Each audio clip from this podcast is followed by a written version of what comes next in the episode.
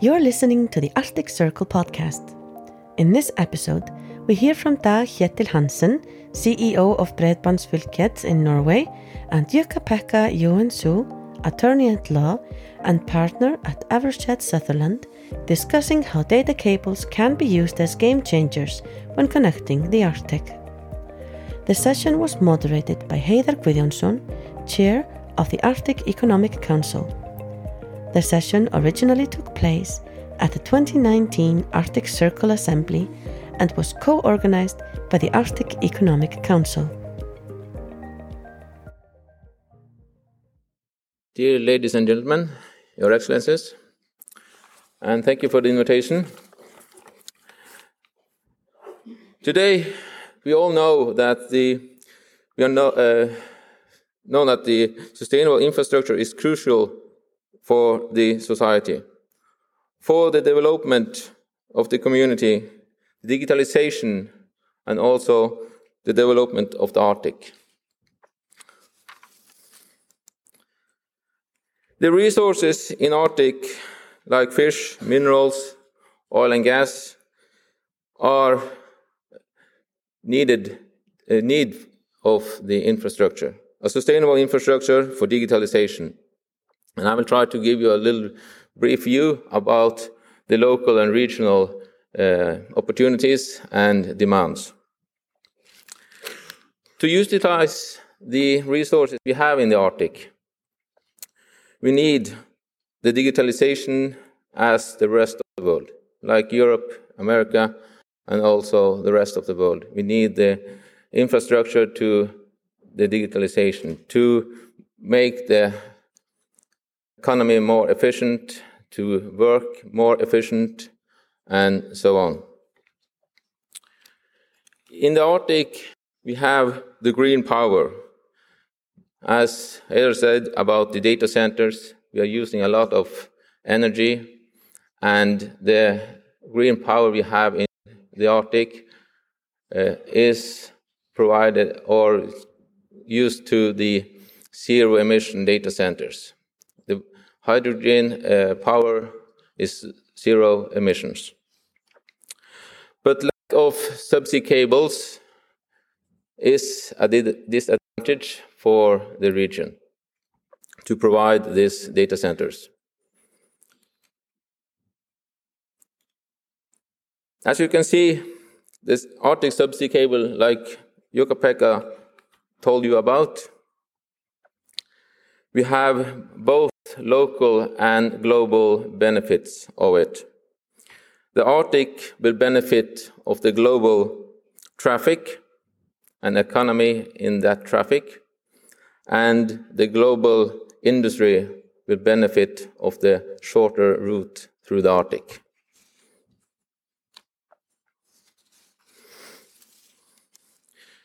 In the northernmost part of Norway, Troms and Finnmark, we have an extended network, fiber optic network.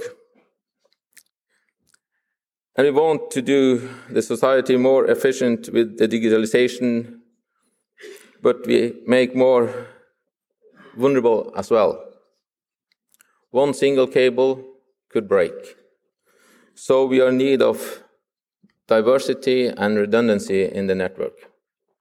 If one cable is breaking, it could take days and weeks to repair it.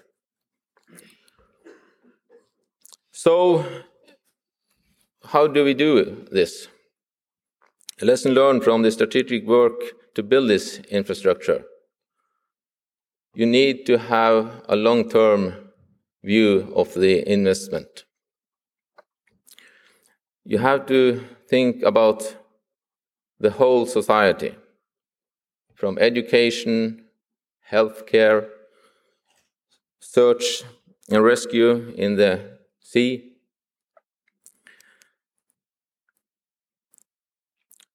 There is no short term investment. So, yes, okay, sorry. Yes, so you have to think in long terms. Uh, we are in need of public and private uh, partnership, working together. The society, the government need to think about the society and the long terms.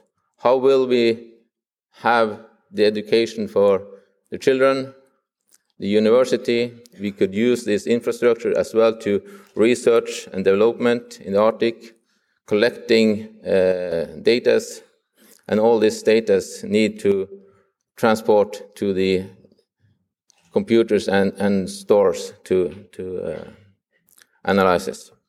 Thank you very much. Thank you. Hello, everyone. It brings me great pleasure to be here in Iceland. Last time I was here, I was uh, going up and down the mountains uh, skiing with my telemark skis because I used to ski 200 days a year. Now I'm uh, traveling around the world 200 days a year. Hopefully, five, ten years from now, I'll be skiing another 200 uh, days per year. Uh, I have a very fascinating story for you to tell. Uh, I'm representing Cinia, which is a, a, a private company uh, strongly supported with ownership of the Finnish government. As you heard uh, yesterday, the Prime Minister uh, Antti Rinne said that this cable route connecting Europe to Asia through the Arctic is one of the biggest priorities in uh, technology and uh, in the field of the Finnish uh, government, how to pursue in Nordic way new ways to run the business. How is the new business to be run? First of all, we have to build sustainable global infrastructure. That's really number one issue for us all. Uh, and how to do that? If you build data cables connecting different continents and then building uh, data hubs in various regions and building data centers where you have renewable energy and then you have the, the, the best technology in the world, it's called climate. I would say that's one of the biggest uh, points that we have here in the Arctic because we have this cool technology already here. And we also know how to build sustainable business. So this brings us a unique opportunity to link Europe and Asia through north, through northern routes, and that will foster future growth and help sustain digitalization. And why is this possible? It's very simple. You just take a look at geography. Instead of uh, building sea cables, which, which by the way, they carry 99.6% of all internet in the world. So they have all been built from one continent to another on, on sort of uh, latitude routes. This provides a unique opportunity to combine latitude and longitude routes. And that's really a, a, a, I would say, a killer technology. So the way to do business smarter. I recently met a, a friend of mine who, who lives in Singapore, and we met in Tokyo talking about this project. And his flight from Singapore to Tokyo took seven hours. And you think Singapore is much closer to Tokyo than Helsinki. Well, my flight from Helsinki took eight hours and 40 minutes. Very little difference.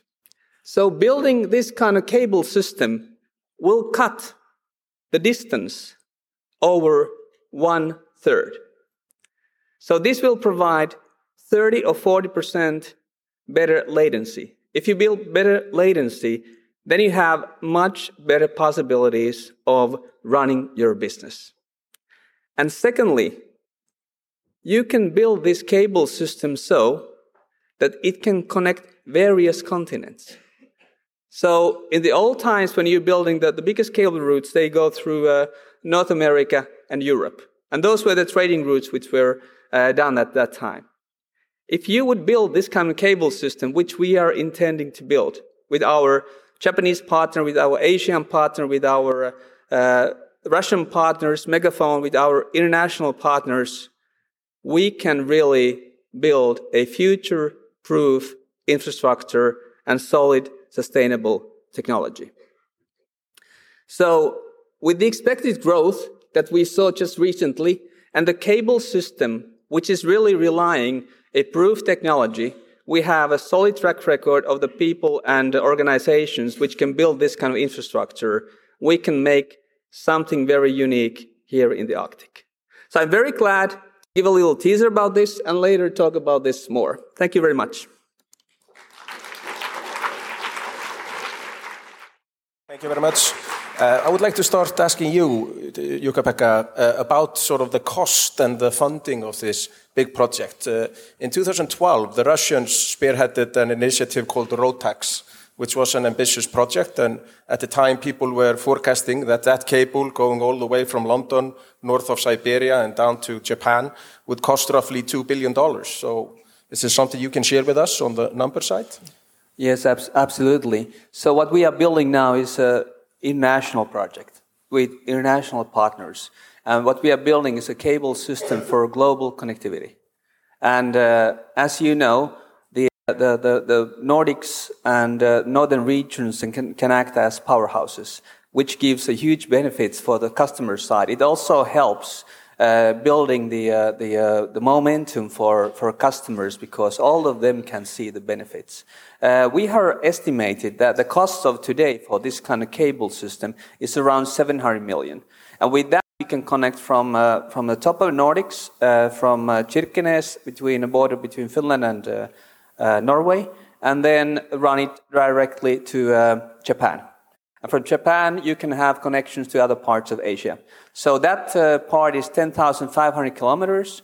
And already prior to that, we actually built a, uh, uh, a connectivity connecting continental Europe and uh, Nordics with C-Lion cable, which was uh, the, the, the, project delivered by, uh, by Cinia. And that build out was in 2014, and uh, out of uh, eight fiber pairs, I think we have five or six now sold and reserved. So we are running out of fiber pairs. So it proves the business model. And the same kind of business model is uh, applicable also in this uh, project because the global benefits are even stronger. Excellent, thank you. Uh, so if we look at the climate and we look at uh, what the local communities can benefit from these uh, data centers, I, I have to share something which I'm a bit embarrassed to share with you, but that's the average temperature in, in, in our Arctic. The average temperature in Iceland is actually the same as your refrigerator. That, that's, that's where we live. Uh, it doesn't fluctuate much, and so it gives uh, uh, natural cooling to these data centers. May I tell a story? I'm, I'm an old guy, I'm over 50, but I went to, to Australia. And then they, they asked me how old I am. I said, well, you guessed. I said, I'm 40. I was, well, great. And they, they said, well, you don't have wrinkles. No, because I was kept in a fridge most of my life. yes. yeah, I'm 75. no, but so if we look at the power usage efficiency that I mentioned earlier, uh, 1.6, 1.7 on average in the world, it's one here.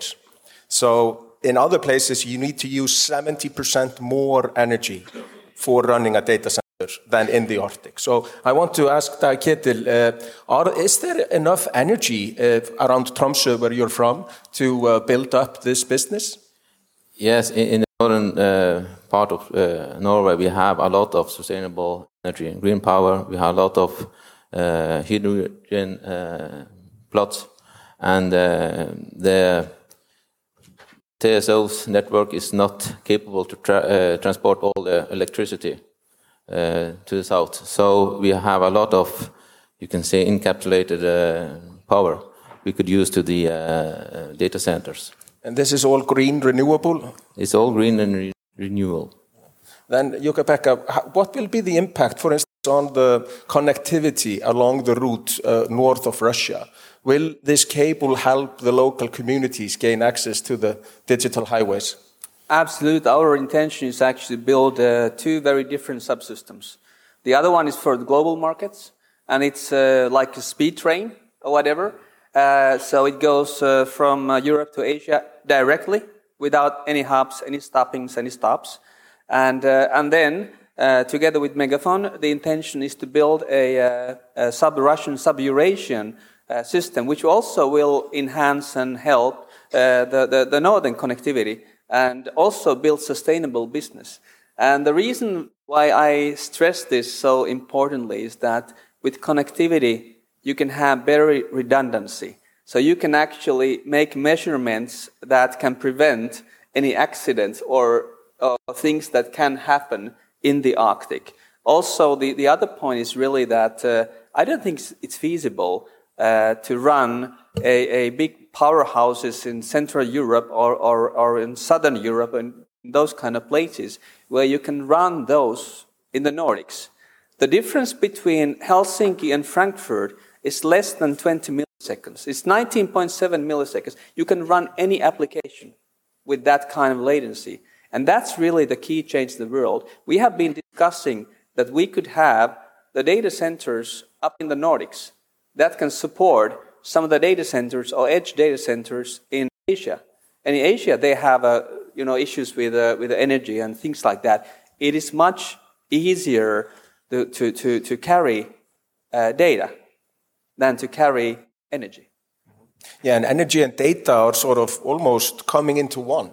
I, I, imagine, like in northern Norway, there's probably a lot of stranded energy. You refer to the transmission system not being up to date, but it's much cheaper bringing the information to uh, the power source than bringing the power source to the information, right? Yes, yes. Of course, it's much more cheaper to uh, to transport the data uh, and uh, than the uh, the power, and not all the data in the world needs to be uh, processed in real time. We have, you can call it the frozen data.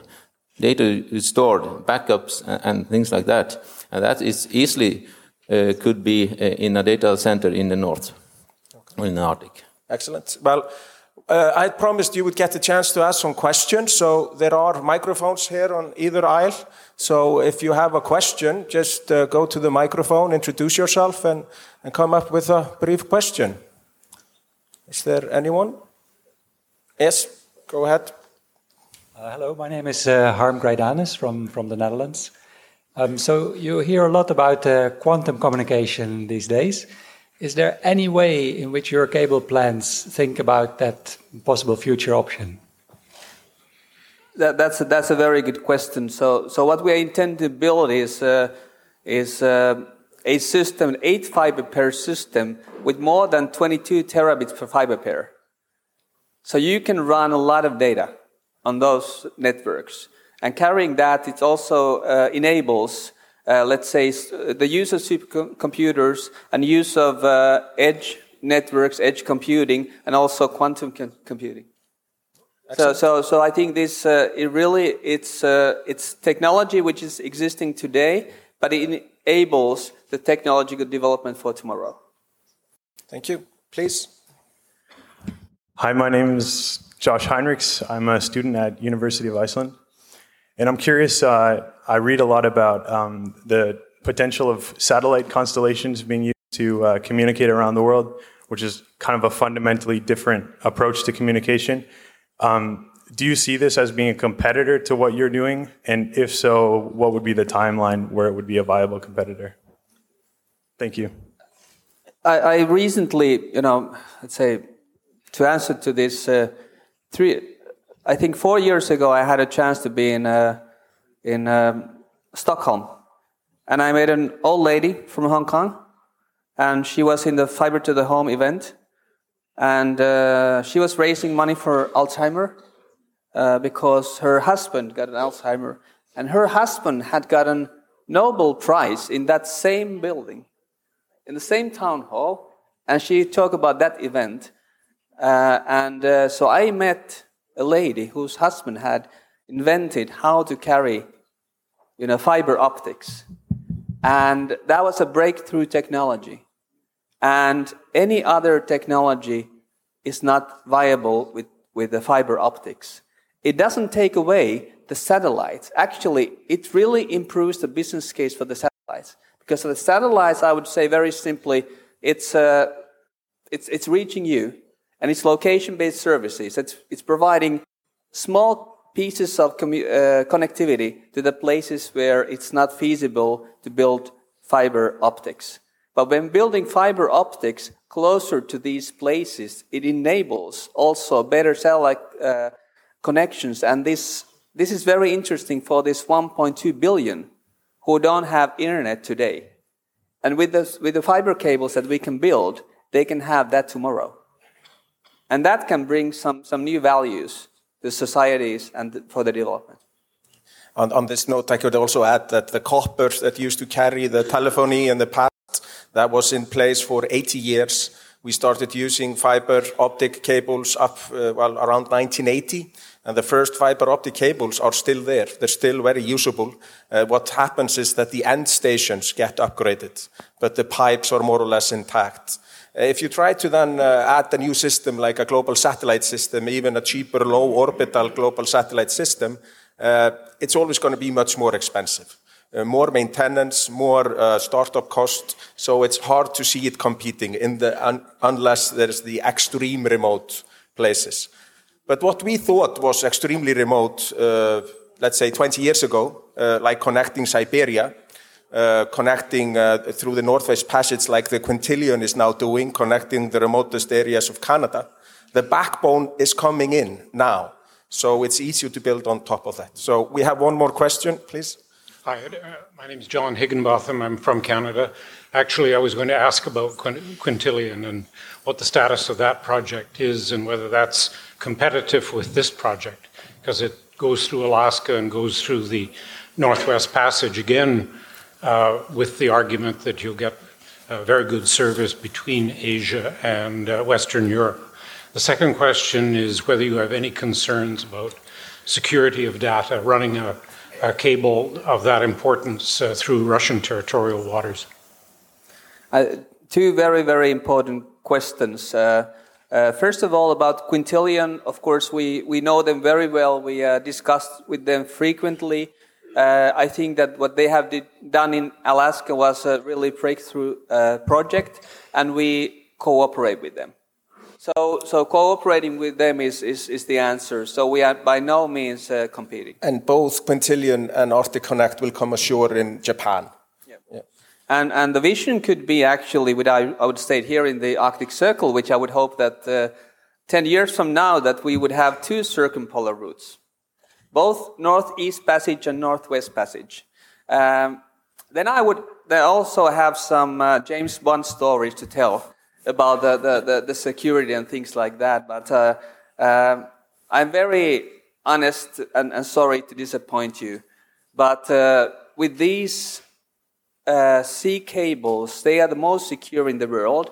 The, the, the hand uh, held mobile devices that you are carrying today, they are providing the security risk, which is real and which is there. Uh, this kind of cable system, it's, it's, it's a layered one system which you connect, you have a fibers, you have fiber rings, and then you have branching units and branching outlets. So the way we are building and designing this this uh, architecture, it's a security for all. And I'm, I'm not talking about any specific country, because it has to be secure to any, uh, let's say, private person, to any enterprise, and it has to be also secure for any government for their own use. And, and no intervening between them. We have no, uh, let's say, routing which would go across which would make sort of uh, bad kind of uh, routings, which would enable a, a, a sort of uh, breach of uh, cybersecurity. But that's a thing we are very, very, uh, let's say, concerned about in a positive way, because we know how it can be done. And it's also very important that each and every one has the possibility to run their own business services without interruption. Thank you. I'm afraid we're running out of time, but in this session, I hope we have established uh, uh, a sense uh, that uh, what's happening now is actually transformational to the Arctic. It's transformational to the Arctic people. It will deliver new opportunities, new interesting jobs. Uh, working around data centers, people calculate that it's uh, half or one to two jobs per megawatt A supercomputing data center uses between 100 and 200 megawatts. And it's an investment of maybe $200 million, but it then produces high paying jobs, 200 to 400 jobs with highly skilled workforce. So uh, to the Arctic, this will lead to better connectivity. We can use renewable energy in the Arctic, which will reduce the carbon footprint. We can make use of the natural cooling. And, and I think going forward, uh, these two Quintillion and Arctic Connect projects will prove themselves to be extremely important. But thank you for your attention. Thank you.